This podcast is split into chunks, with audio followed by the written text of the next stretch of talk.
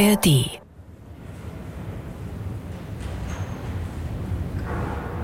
Die Rote Insel. Das Haus des Rundfunks 1945 bis 1952. Eine Chronik von Wolfgang Bauernfeind.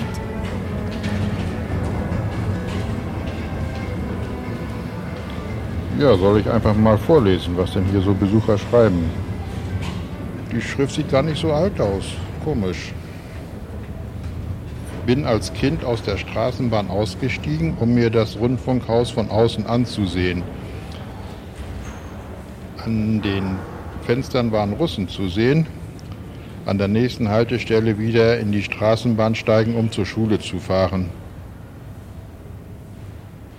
Es könnte 1949, 50 gewesen sein. Weihnachtsfeier im großen Saal für Kinder von Berliner Betrieben. Vermutlich war ich Teilnehmer, weil meine alleinerziehende Mutter im VEB Gaswerke arbeitete.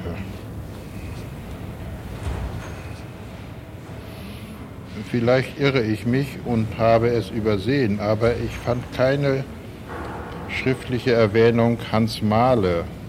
Hans Mahle ist der Intendant gewesen, der den Berliner Rundfunk hier nach dem Krieg auf Anweisung der Sowjets aufgebaut hat.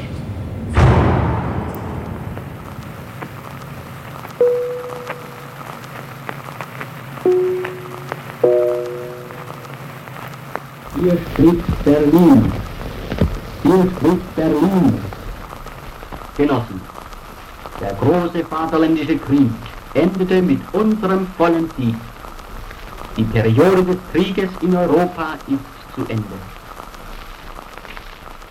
Elf Tage nach der letzten Reichsansage, die gleichzeitig die Absage des Reichsrundfunks war, wird im Haus des Rundfunks an der Masurenallee wieder gesendet. Es ist der 13. Mai 1945. Um 20 Uhr mitteleuropäischer Zeit beginnt der Berliner Rundfunk auf Veranlassung der sowjetischen Besatzungsmacht mit seinem Programm. Eine Nachrichtensendung, Grußbotschaften von Stalin, Churchill und Truman, die Übertragung des Wortlautes der Urkunde über die bedingungslose Kapitulation der deutschen Streitkräfte, die Hymnen aller vier Alliierten, ein Stimmungsbild der Siegesfeier in Moskau, aber auch schon Nachrichten der Agentur Reuters über die Verhaftungen Himmlers und des Gauleiters im Sudetengau Hähnlein, unterbrochen von Märschen und dem Wolgalied. Ein Programm der Sieger, gerade mal eine Stunde und zehn Minuten lang. Ein Wunder der Improvisation. In der Trümmerwüste Berlin kann man plötzlich wieder Radio hören – wenn man noch ein Empfangsgerät hat. Gleich nach Kriegsende fordert nämlich die Besatzungsmacht im Befehl Nummer 1 die Abgabe aller Radioempfänger, entscheidet sich dann aber anders und forciert den Aufbau eines Senders. Widersprüchliche Signale. Unter ihnen die Übertragung eines Nocturne in F-Dur von Piotr Tschaikowski, gespielt von Herbert Jarczyk im Saal 2 im Haus des Rundfunks in der Masurenallee vier Tage nach der ersten Sendung.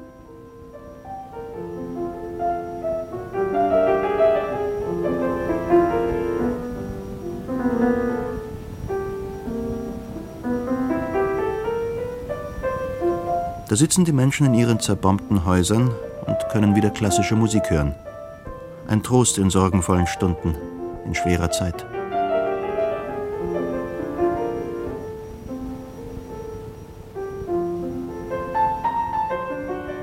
Am 18. Mai geschieht ein weiteres, noch größeres Wunder. Im notdürftig von Schuttmassen geräumten großen Sendesaal findet ein öffentliches Rundfunkkonzert statt. Dicht gedrängt hocken 1500 Menschen im Sendesaal. Noch einmal so viele stehen davor. Erleben Musik von Künstlern, die wie der Sänger Peter Anders aus der Uckermark durch die Schorfheide zu Fuß nach Berlin gekommen sind, um bei dem Konzert dabei zu sein. Erst werden in der Garderobe noch ein paar Butterbrote verzehrt, dann geht es raus auf die Bühne. Natürlich wird am Ende die neunte Symphonie von Beethoven gespielt, und als Solisten und Chor Freude schöner Götterfunken anstimmen, schluchzt der halbe Saal. Ein emotionales Ereignis, das freilich mit Kalkül herbeigeführt wurde. Die russische Besatzungsmacht will mit solchen Kulturveranstaltungen zeigen, dass sie buchstäblich Herr im Haus ist.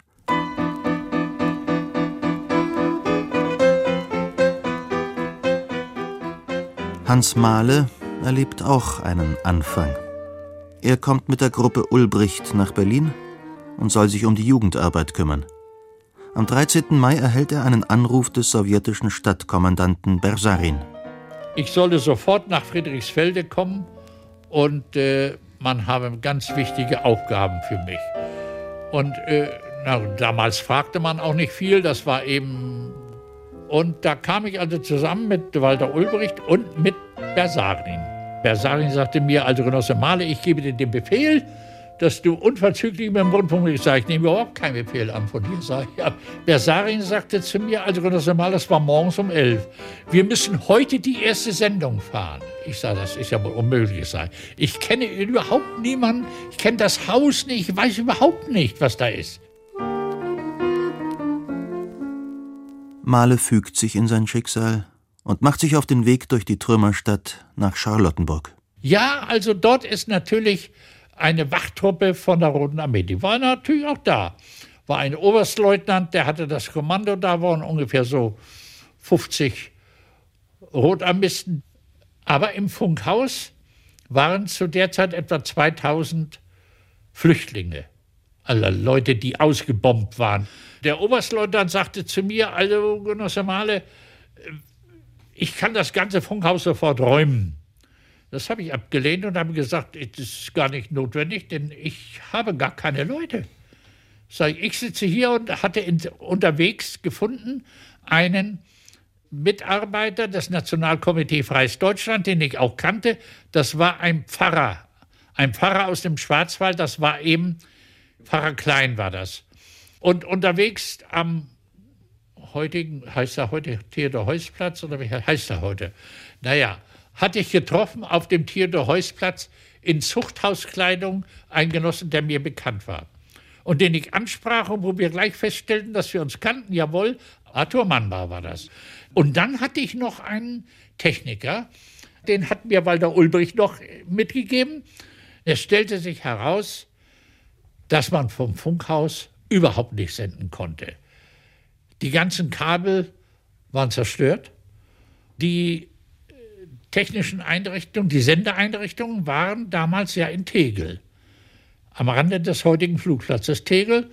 Ich habe also dann dem Bersarin immer gesagt, wie die Situation ist und äh, sagte ihm dann aus dem Funkhaus, alte Genosse Bersarin, man kann hier nicht senden. Wir müssen nach Tegel. Ja, dann fahrt nach Tegel, sagt er. Verstehst du nicht wahr? Und dann war die schwierigste Sache, die ich eigentlich lösen musste. Das war eine Forderung von Bersarin, der sagte, ganz wichtig ist, die Nationalhymnen abzuspielen der Besatzungsmächte. Na gut. Ja, und dann sollte sich herausstellen, dass niemand die amerikanische Hymne kannte. Niemand.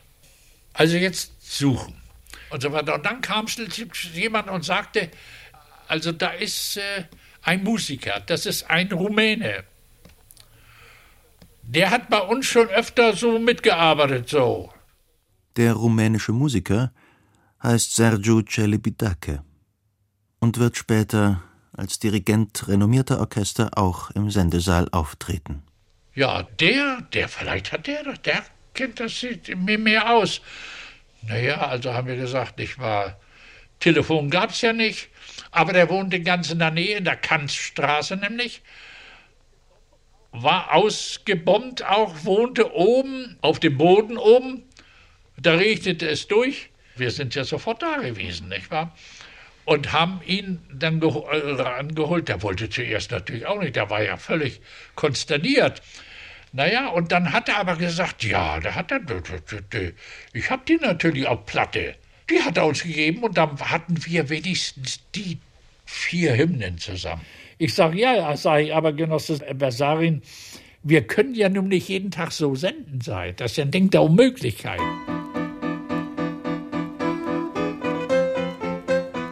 Doch auch das Unmögliche wird möglich gemacht. Das zeigen schon die nächsten Tage. Die Kabelwege nach Tegel sind inzwischen repariert und gesichert. Am 19. Mai sendet der Berliner Rundfunk sechsmal am Tag Nachrichten. Ab 22. Mai gibt es ein Vollprogramm von 6 Uhr morgens bis nachts 1 Uhr. In einem Kurzkommentar am zweiten Pfingstfeiertag 1945 heißt es: Berlin sendet wieder in ununterbrochener Folge ein volles Tagesprogramm. Mit Frühmusik und Frühgymnastik, mit abwechslungsreichen Morgenprogrammen, mit den Mittagskonzerten und der Musik zur Teestunde, mit heiteren und bunten Abendsendungen und beschwingter Tanzmusik bis in die späte Nacht hinein. In Kommentaren wird der Hörer zum ersten Mal wieder so informiert, dass er das wahre Weltgeschehen verstehen kann.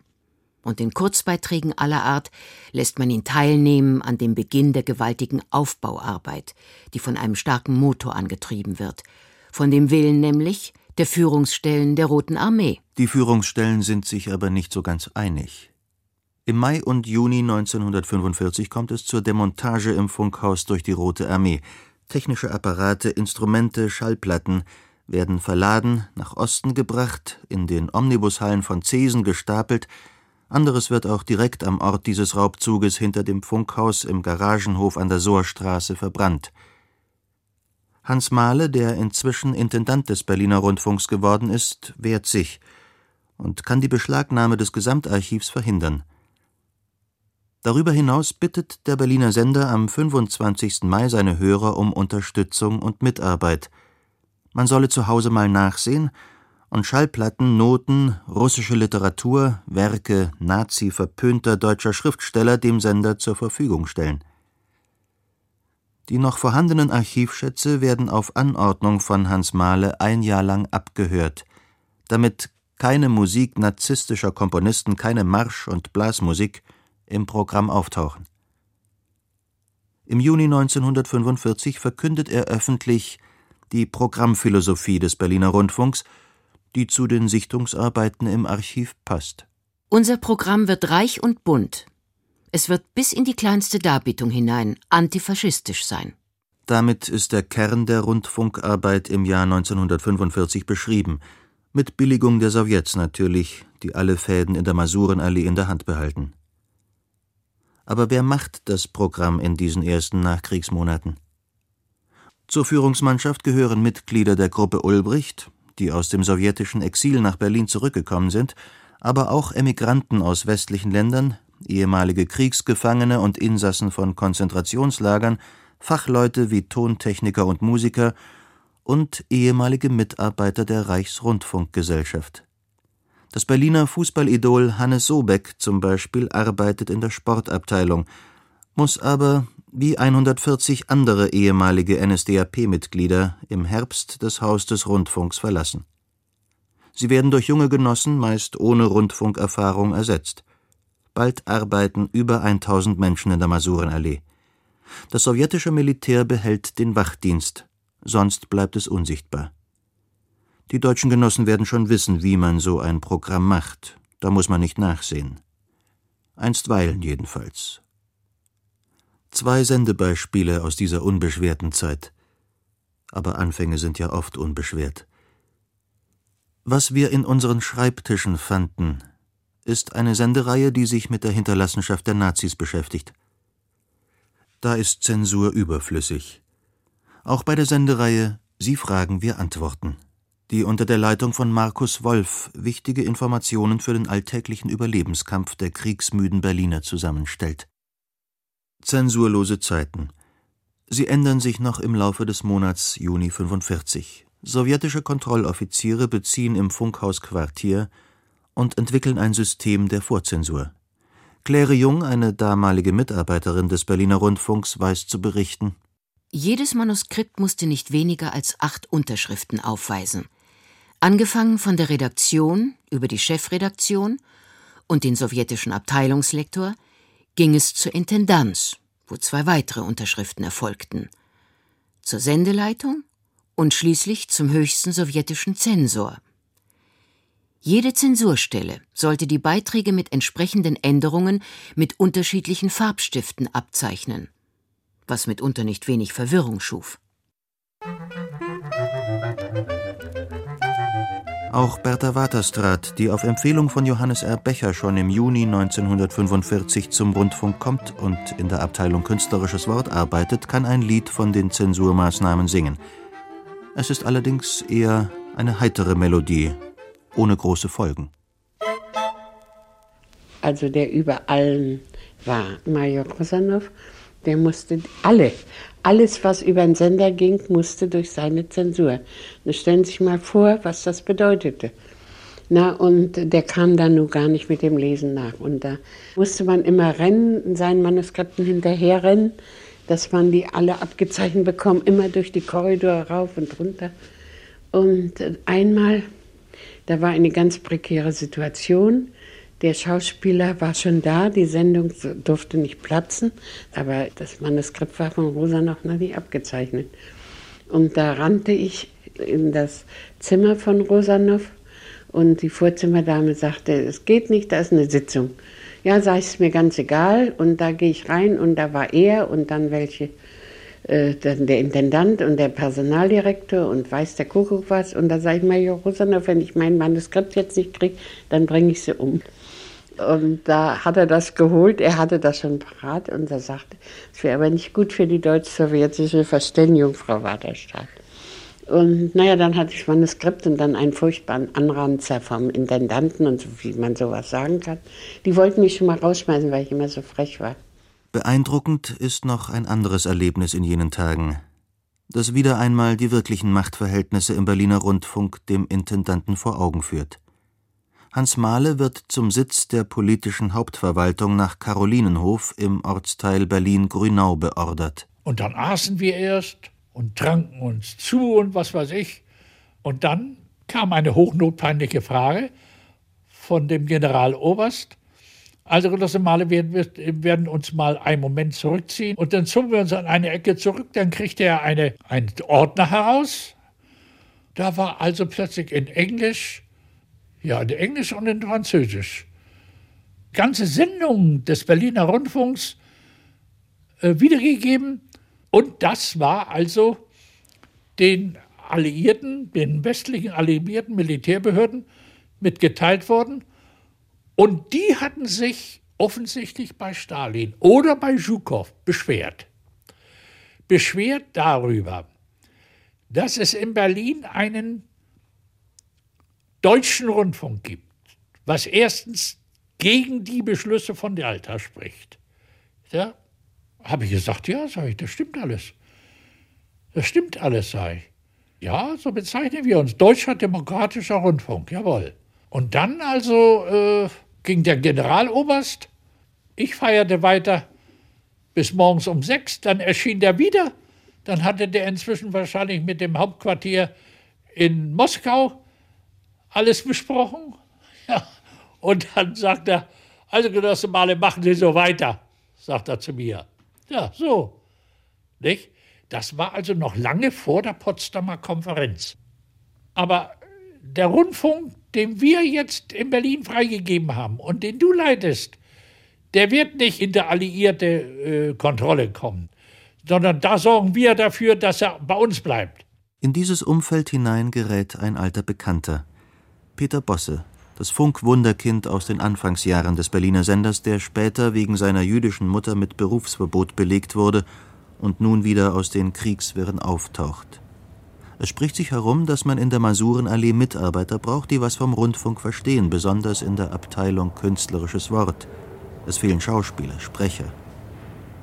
Für Peter Bosse ist das Wiedersehen mit dem Funkhaus ein anrührendes Erlebnis. Aber das Bild als solches das brannte sich in dieses kleine Kindergedächtnis so fest ein. Der Lichthof, das Luftige, das Transparente, der Blick in die Höhe, in die Weite. Dass ich 1945, als ich dann nun endlich wieder in Berlin war und eines schönen Tages auch das Funkhaus in der Masunallee besuchte, weil ich wieder eingeladen war zu einer Sendung, dass ich das hier erst einmal inhalierte. Ich verweilte erst mal hier im Eingangsbereich in dem großen äh, Gelände und zog mir jedes einzelne Bild hinein. Ließ den Kopf allmählich an den großen, schön geklinkerten Wänden emporgehen bis oben unter das Dach und sagte, ja, das ist es. Das Funkhaus. Ab 1946 arbeitet Peter Bosse als freier Mitarbeiter für das Funkhaus in der Masurenallee. Er liest Texte, ist Sprecher für Hörspiel, Frauensendungen, den Jugendfunk, für das aktuelle Wort und wird am 15. Mai 1950 einen festen Vertrag als Sprecher für den Deutschlandsender bekommen, der ab 1. Mai 1949 auch aus dem Haus an der Masurenallee sendet. Ein Zwilling des Berliner Rundfunks, der Informationen aus der sowjetischen Zone für Westdeutsche ausstrahlt. Bei seinen ersten Produktionen in der Masurenallee läuft ihm ein Pionier des Rundfunks über den Weg, der für viele Radioleute schon Legende ist. Und da habe ich natürlich auch Alfred Braun wieder hier im Haus gefunden und bin ja auch als erstes gleich wieder zu Alfred Braun gerannt und gesagt, kann ich bei dir? Und der hat mich mit offenen Armen hier aufgenommen. Und so war ich wieder in der geliebten Masurenallee, wieder im geliebten Haus des Rundfunks, habe bei ihm sofort vier Nächte ein großes Hörspiel, eine schöne Rolle bekommen, habe während der äh, Ausbildungszeit in der Schauspielschule immer hier im Berliner Rundfunk ein bisschen freischaffend gemacht und als ich also meine Schauspielprüfung abgelegt hatte, da hat mich Alfred Braun hier sofort wieder im Berliner Rundfunk auch fest angestellt, was ja eine Riesenehre war. So natürlich ist es nicht, dass Peter Bosse in der Masurenallee auf Alfred Braun trifft. Das Kriegsende erlebte Braun in einem kleinen Häuschen in Schwäbisch Gmünd. Dann kamen die Amerikaner, die von dem Filmregisseur Alfred Vorer gehört hatten, dass der berühmte Braun in der Nähe von Stuttgart beschäftigungslos im Grünen sitzt. Sie fuhren mit einem Jeep vorbei und baten ihn, beim Aufbau des Stuttgarter Senders zu helfen. Ende 1946, Anfang 47 meldet sich der Berliner Rundfunk. Die Rundfunklegende soll beim Aufbau der Abteilung Künstlerisches Wort mithelfen. Eta Ament, seine Tochter, blickt zurück. Und er wurde hier der Leiter der Abteilung Künstlerisches Wort. Hatte mit Politik überhaupt nichts zu tun. Und dann kam die Blockade. Und es zeichnete sich ab, dass man wird einmal Stellung nehmen müssen. Vorläufig hatte man überhaupt keine Stellungnahme von ihm verlangt in irgendeiner politischen Art. Und eines Tages passierte es, dass die Russen zu ihm kamen und sagten, er möchte einen Kommentar verlesen. Einen politischen Kommentar, es war mal wieder Streit gewesen. Ich kann mich nicht mehr erinnern um was es ging. Ich glaube, um irgendeinen Flugplatz oder so, wo Terrainstreitigkeiten waren. Und da sollte er Stellung nehmen. Das heißt, er sollte nicht, sondern er sollte das ablesen. Und da hat er gesagt, ja, bitteschön, das ist doch nicht mein Ressort. Wieso soll ich das plötzlich ablesen? Und da haben sie, ja, sie verlangen das von ihm. Und da hat er gesagt, und hiermit kündige ich sofort. Und ist sogar unter Zurücklassung seines geliebten Hutes aus dem Hause gerannt und hat es nicht wieder betreten. Der Hintergrund?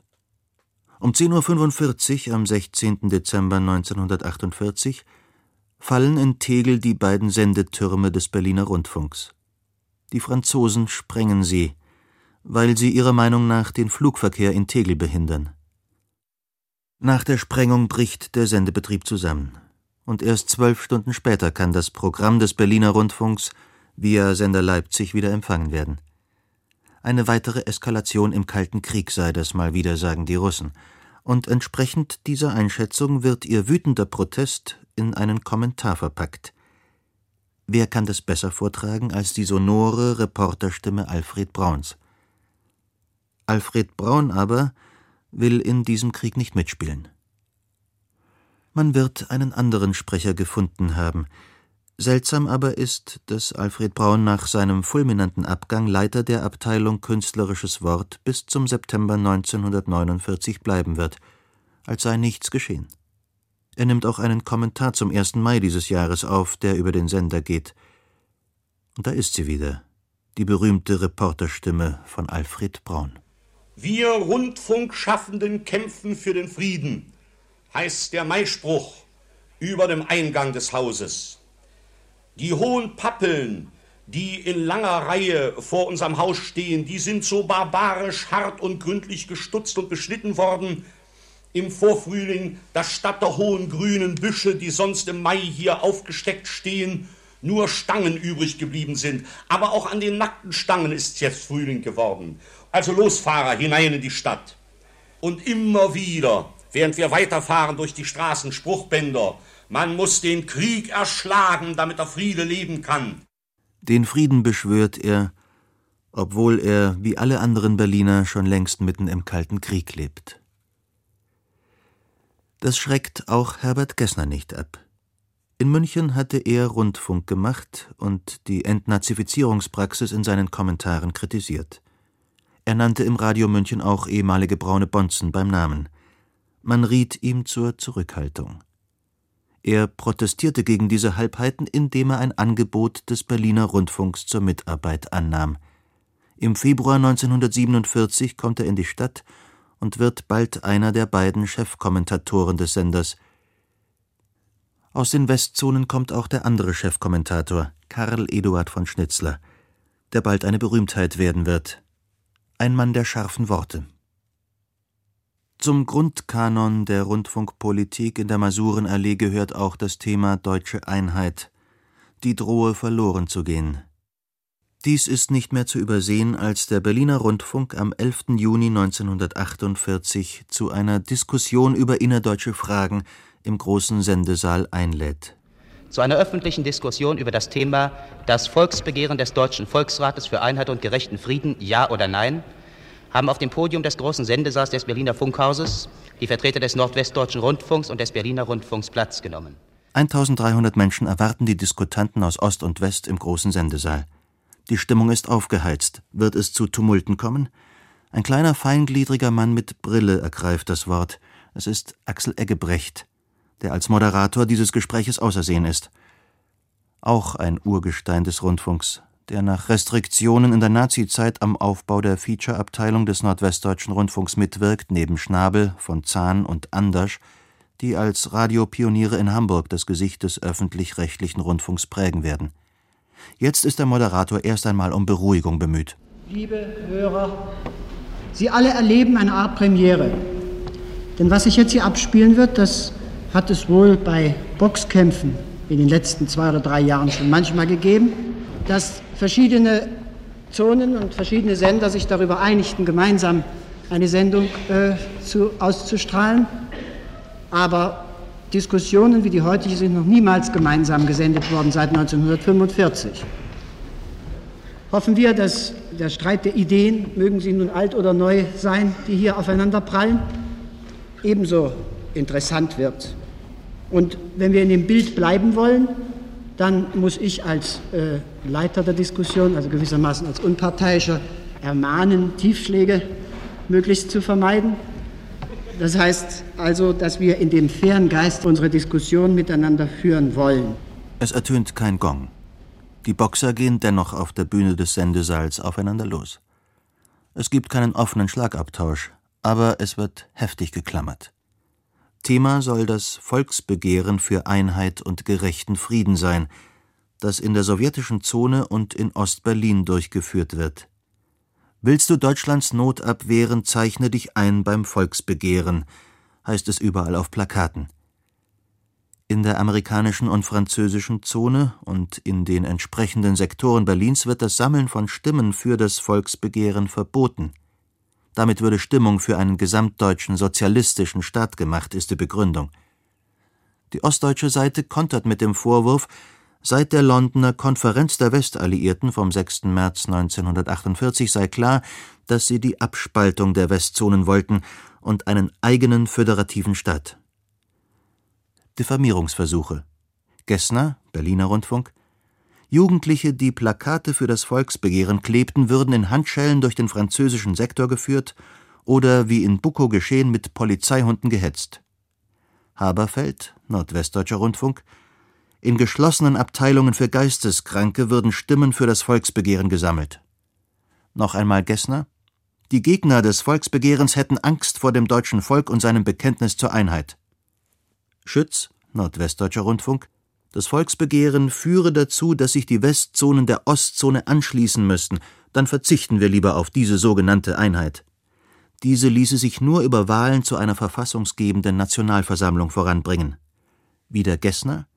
Das Londoner Abkommen würde den Wunsch des deutschen Volks nach Einheit ignorieren. In Bayern gebe es bereits willfährige Helfershelfer, die in ihre Verfassung das Wort Bundesstaat hineinschrieben. Von Zahn, Nordwestdeutscher Rundfunk, die Londoner Empfehlungen seien ohne deutsche Politiker zustande gekommen und die Bevölkerung sei auch nicht gefragt worden. Einer der notorischen Scharfmacher hält sich fast bis zum Schluss der Diskussion bedeckt. Dann aber gibt er Würze in die nun fast lauwarme Diskussionssuppe. Es ginge doch auch um die Bewältigung der Nazi-Vergangenheit in den vier Zonen. Karl Eduard von Schnitzler. Aber wenn wir uns die Westzone ansehen, dann sehen wir, dass da diese kriegstreiberischen Kräfte nicht ausgeschaltet sind. Wir sehen da äh, Wehrwirtschaftsführer in den wichtigsten Positionen in der Wirtschaft. Wir sehen äh, Generäle, die äh, die Kriegsgeschichte schreiben. Wir sehen da drüben äh, Paulus. Sehr gut dazwischen.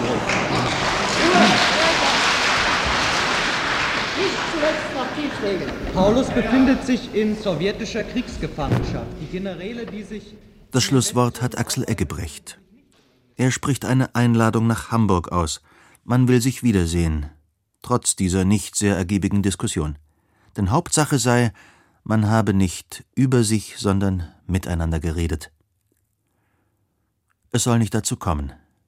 Am 26. Juni beginnt die Blockade, die Abriegelung der drei Westzonen durch die Sowjets zu Wasser und zu Lande. Kurz zuvor hatten die Westmächte die Reichsmark abgeschafft und die deutsche Mark in ihren Zonen eingeführt.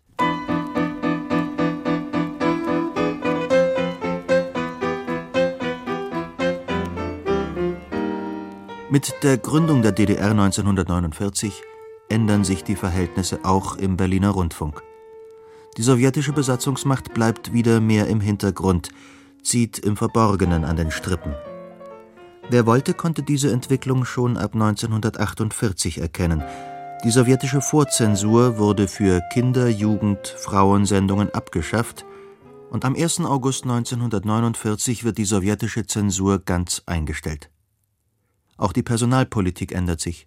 Von 1600 Mitarbeitern im Berliner Rundfunk verlieren in mehreren Entlassungswellen über 1000 Westberliner ihren Arbeitsplatz in der Masurenallee.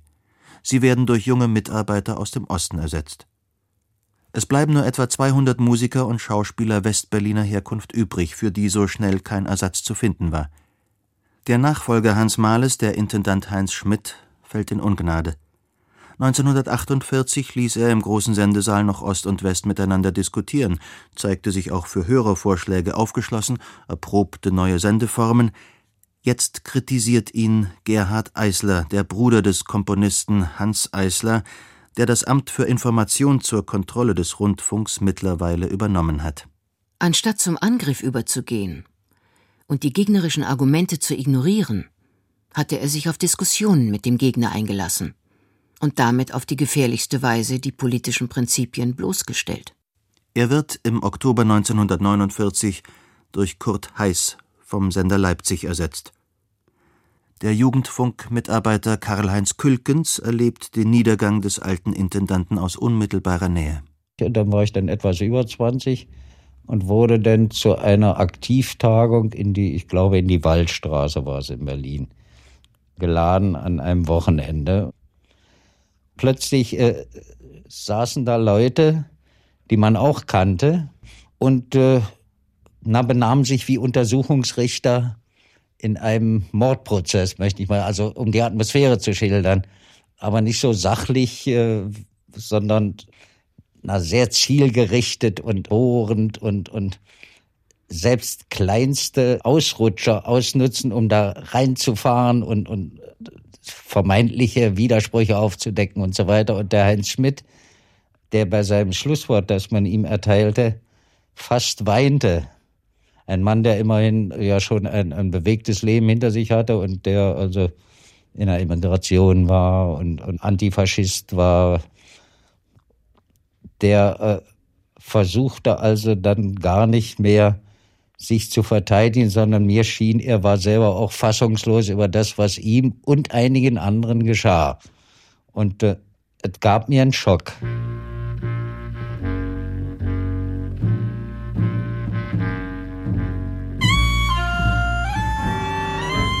Bespitzelung und Paranoia bricht in der Masurenallee aus, als Konrad Adenauer 1951 gegenüber vom Haus des Rundfunks die Industrieausstellung eröffnet und deshalb vor den Messehallen am Funkturm eine Rede hält.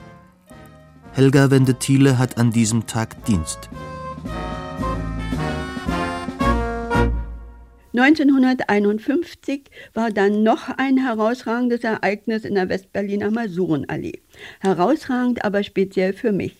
Adenauer kam nach Berlin und hielt vor den Messehallen unserem Funkhaus gegenüber eine Rede mit entsprechendem Aufwand, Nationalhymne alten Stils eingeschlossen. Zuvor hatte die Kaderabteilung unseres Hauses ein Rundschreiben an alle Mitarbeiter des Inhalts verschickt, dass an diesem Tag Zitat, alle Mitarbeiter, die nicht für die Sendung arbeiten, den Funk zu verlassen haben. Für die im Haus befindlichen Kollegen ist es verboten, an die Fenster zu treten, die zur Masurenallee hinausführen. Zitat Ende. Die Kommentatoren, auch Gessner, also wurden von Karl Eduard von Schnitzler als Vorauskommando an die im Parterre befindlichen Wasserschläuche gerufen, hatten seinen Anweisungen zu folgen und auf das Kommando Wassermarsch zu achten, sollte sich der Gegner der Eingangstür des Funkhauses nähern. Was für Gegner war nicht bekannt. Von all dem bekam ich im dritten Stockwerk nichts mit. Um mich herum war wunschgemäß alles verwaist. Ich befand mich in meinem Zimmer, dessen Fenster den Ausblick auf die Adenauer Veranstaltung zulassen musste, wenn ich mich zu meinem Schreibtisch begab, der quer vor dem Fenster stand. Trotz des Verbots verhielt ich wirklich nur einen kleinen Augenblick davor, als ich in diesem Moment die Tür öffnete, behutsam kam erst ein Kopf zum Vorschein, dann der ganze Hauspolizist, der von Zimmer zu Zimmer ging um zu kontrollieren, ob das ausgesprochene Verbot nicht übertreten wird. Sein Gesicht war unfreundlich, seine Worte noch eine Steigerung davon. Mein Entsetzen empfinde ich heute noch. Natürlich zog das einen geharnischten Brief der Kaderabteilung mit scharfer politischer Zurechtweisung nach sich. Gessner nahm mir diesen Brief aus der Hand und ging sofort zum Kaderleiter. Er kannte die politische Tragweite jeder noch so kleinen Auffälligkeit, zumal sie auf ihn als unmittelbaren Vorgesetzten zurückfallen musste. Der Vorwurf, seine Mitarbeiter nicht zur verlangten Staatstreue zu erziehen, liegt auf der Hand. In meinem Fall kam Gessner ohne Brief von der Kaderabteilung zurück und ohne seine weitere Erklärung. Ich habe nichts mehr von der Kaderabteilung gehört, bis auf weiteres.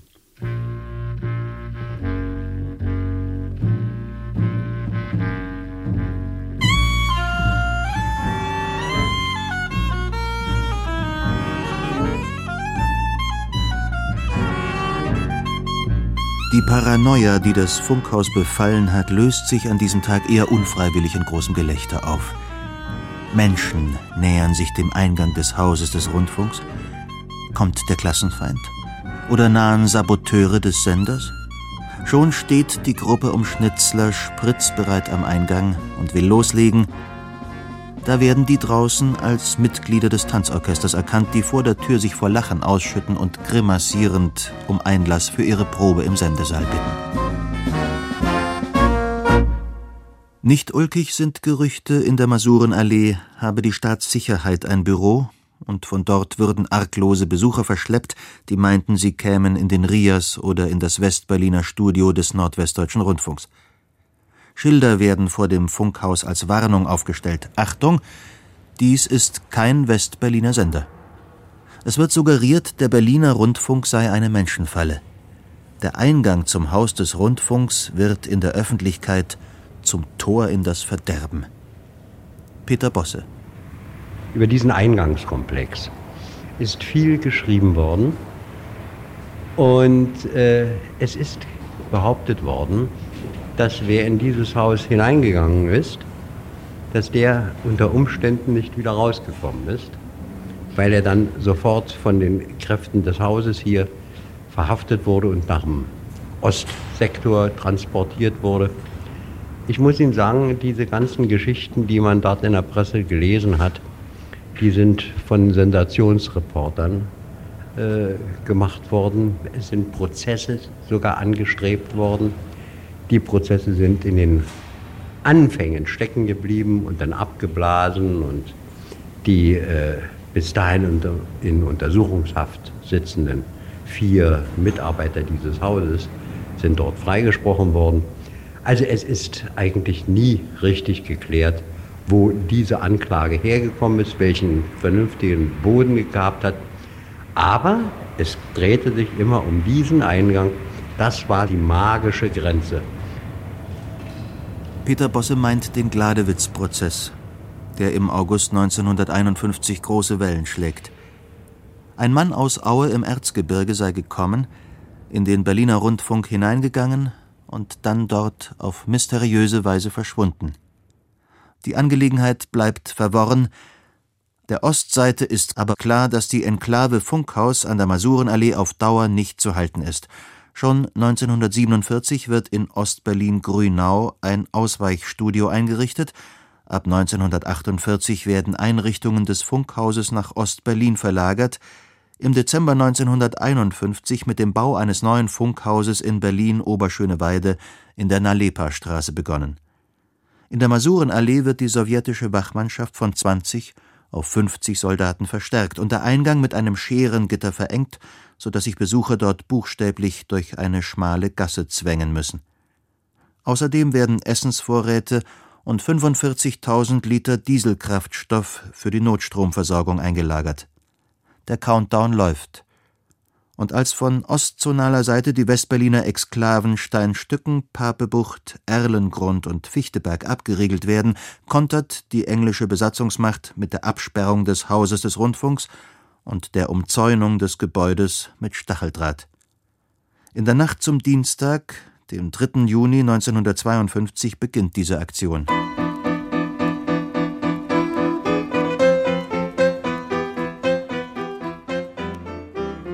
Damals war Pfingstmontag ja noch ein Feiertag, wurde ich geweckt.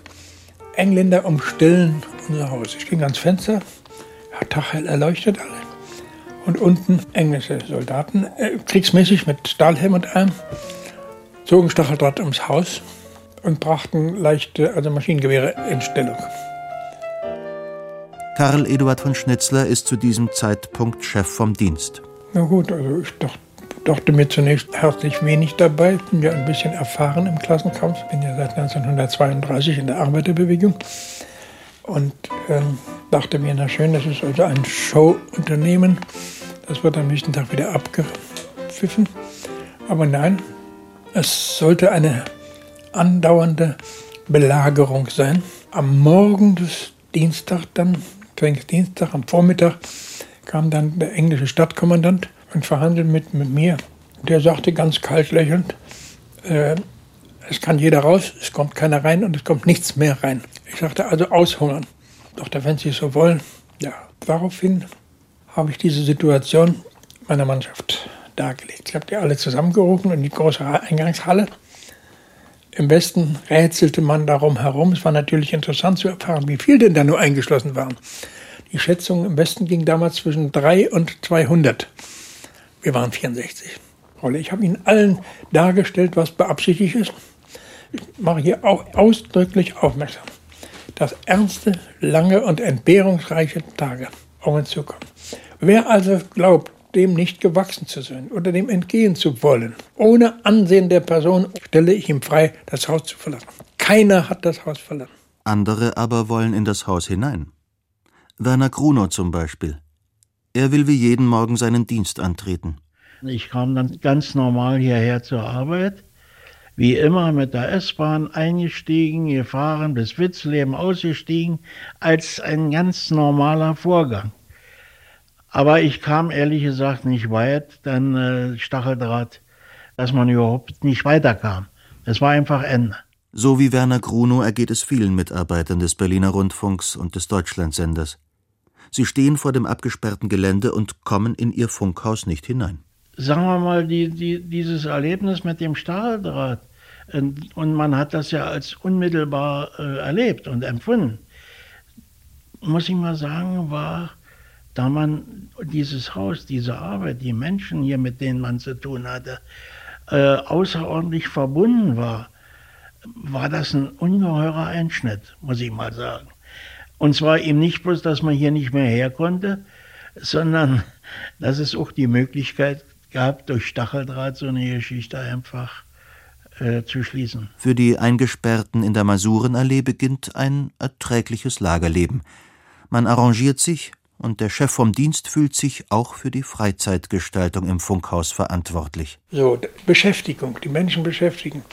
Nun hatten wir ein schönes Musikarchiv, machten also Konzerte gezielte, klassische Unterhaltung, Operette, Tanzmusik, machten Tanzabende, äh, haben Lesungen gemacht, wir haben eine glänzende Bibliothek gehabt. Es herrschte an sich eine gute Stimmung und die persönlich und ein bisschen unter familiärem Druck standen, die wurden dann sehr menschlich getröstet. Dann hat der Westen eine neue Platte aufgelegt. Als er merkte, wir kapitulieren nicht, wurde uns der Strom abgedreht. Da liefen unsere Generatoren im Keller an, wir hatten eigenen Strom. Dann wurde uns das Wasser abgedreht. Da lief unser, unsere Pumpe an, wir hatten einen eigenen Brunnen. Man ist autark. Durchhalteparolen. Jeden Samstag findet im Casino Ringelpiez mit Anfassen statt.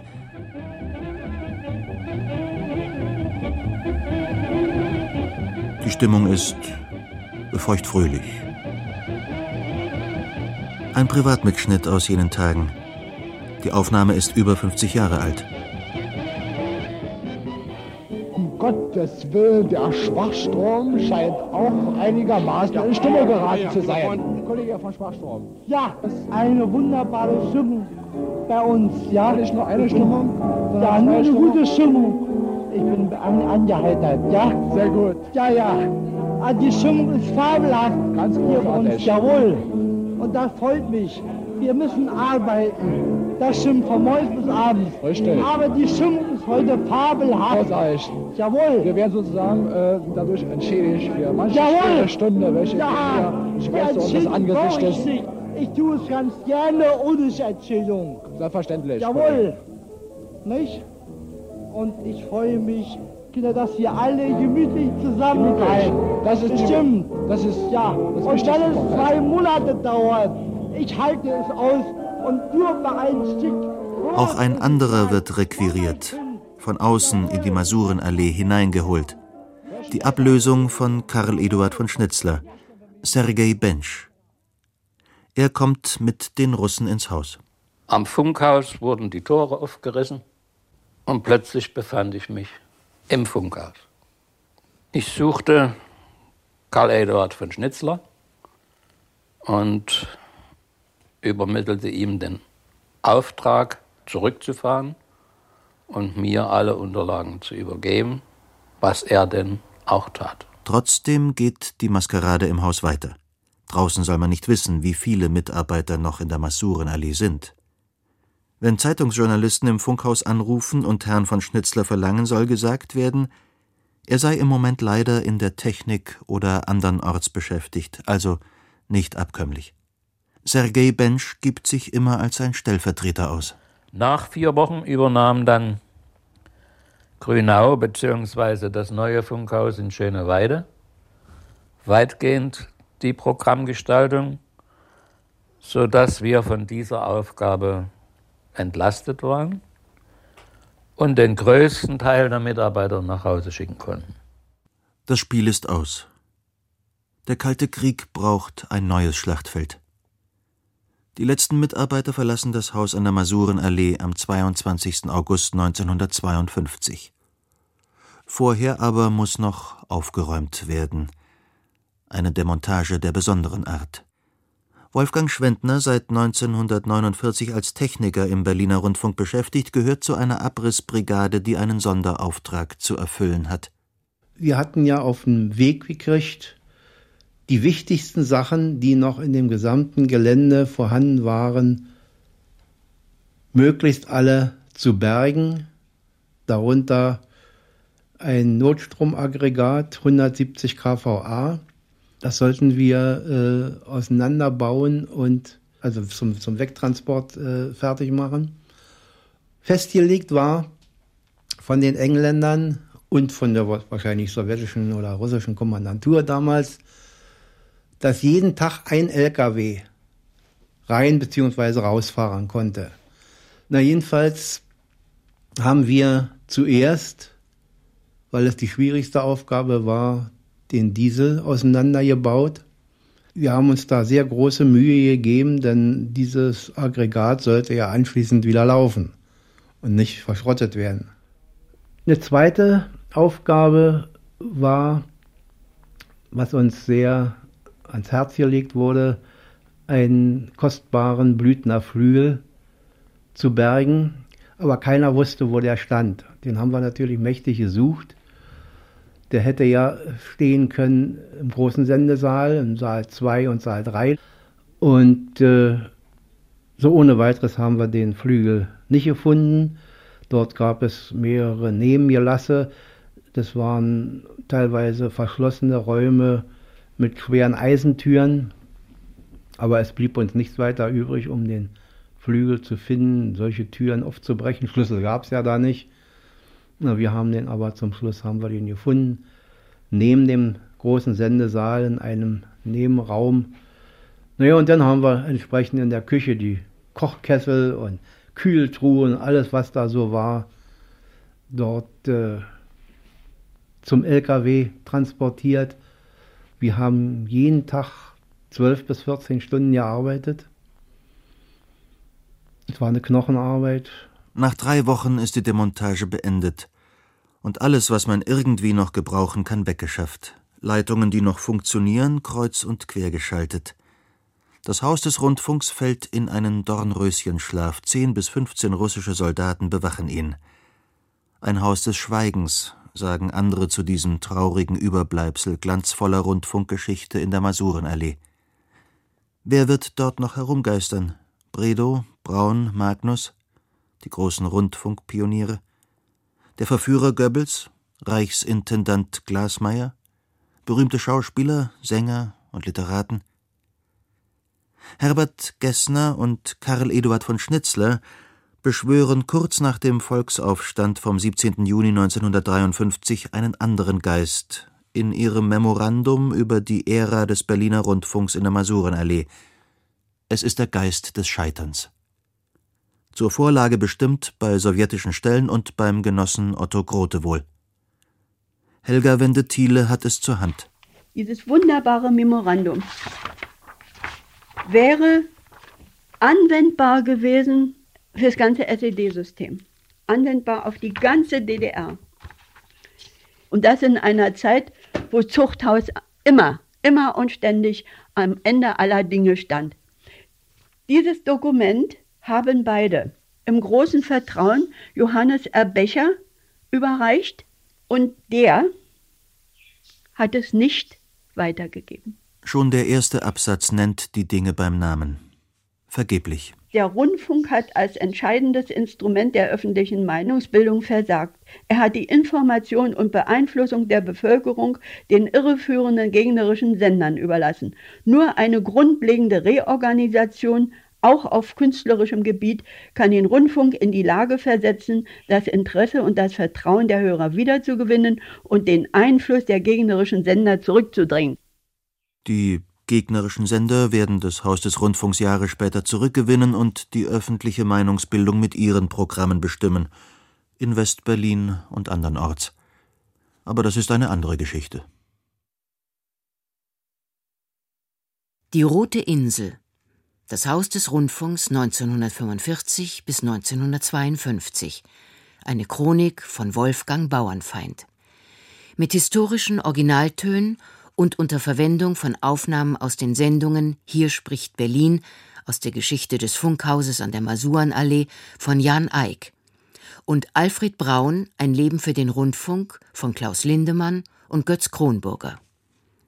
Erzähler Ulrich Nöthen es sprach Uta Halland. Ton Kaspar Wollheim und Wenke Decker. Regieassistenz Fabian Schnedler. Regie der Autor. Eine Produktion der Featureabteilung des Rundfunk Berlin-Brandenburg 2008. In der ARD Audiothek finden Sie noch viele weitere Features, zum Beispiel aus den Rubriken Zeitgeschichte, Politik oder Kunst. Stöbern Sie doch einfach mal durch.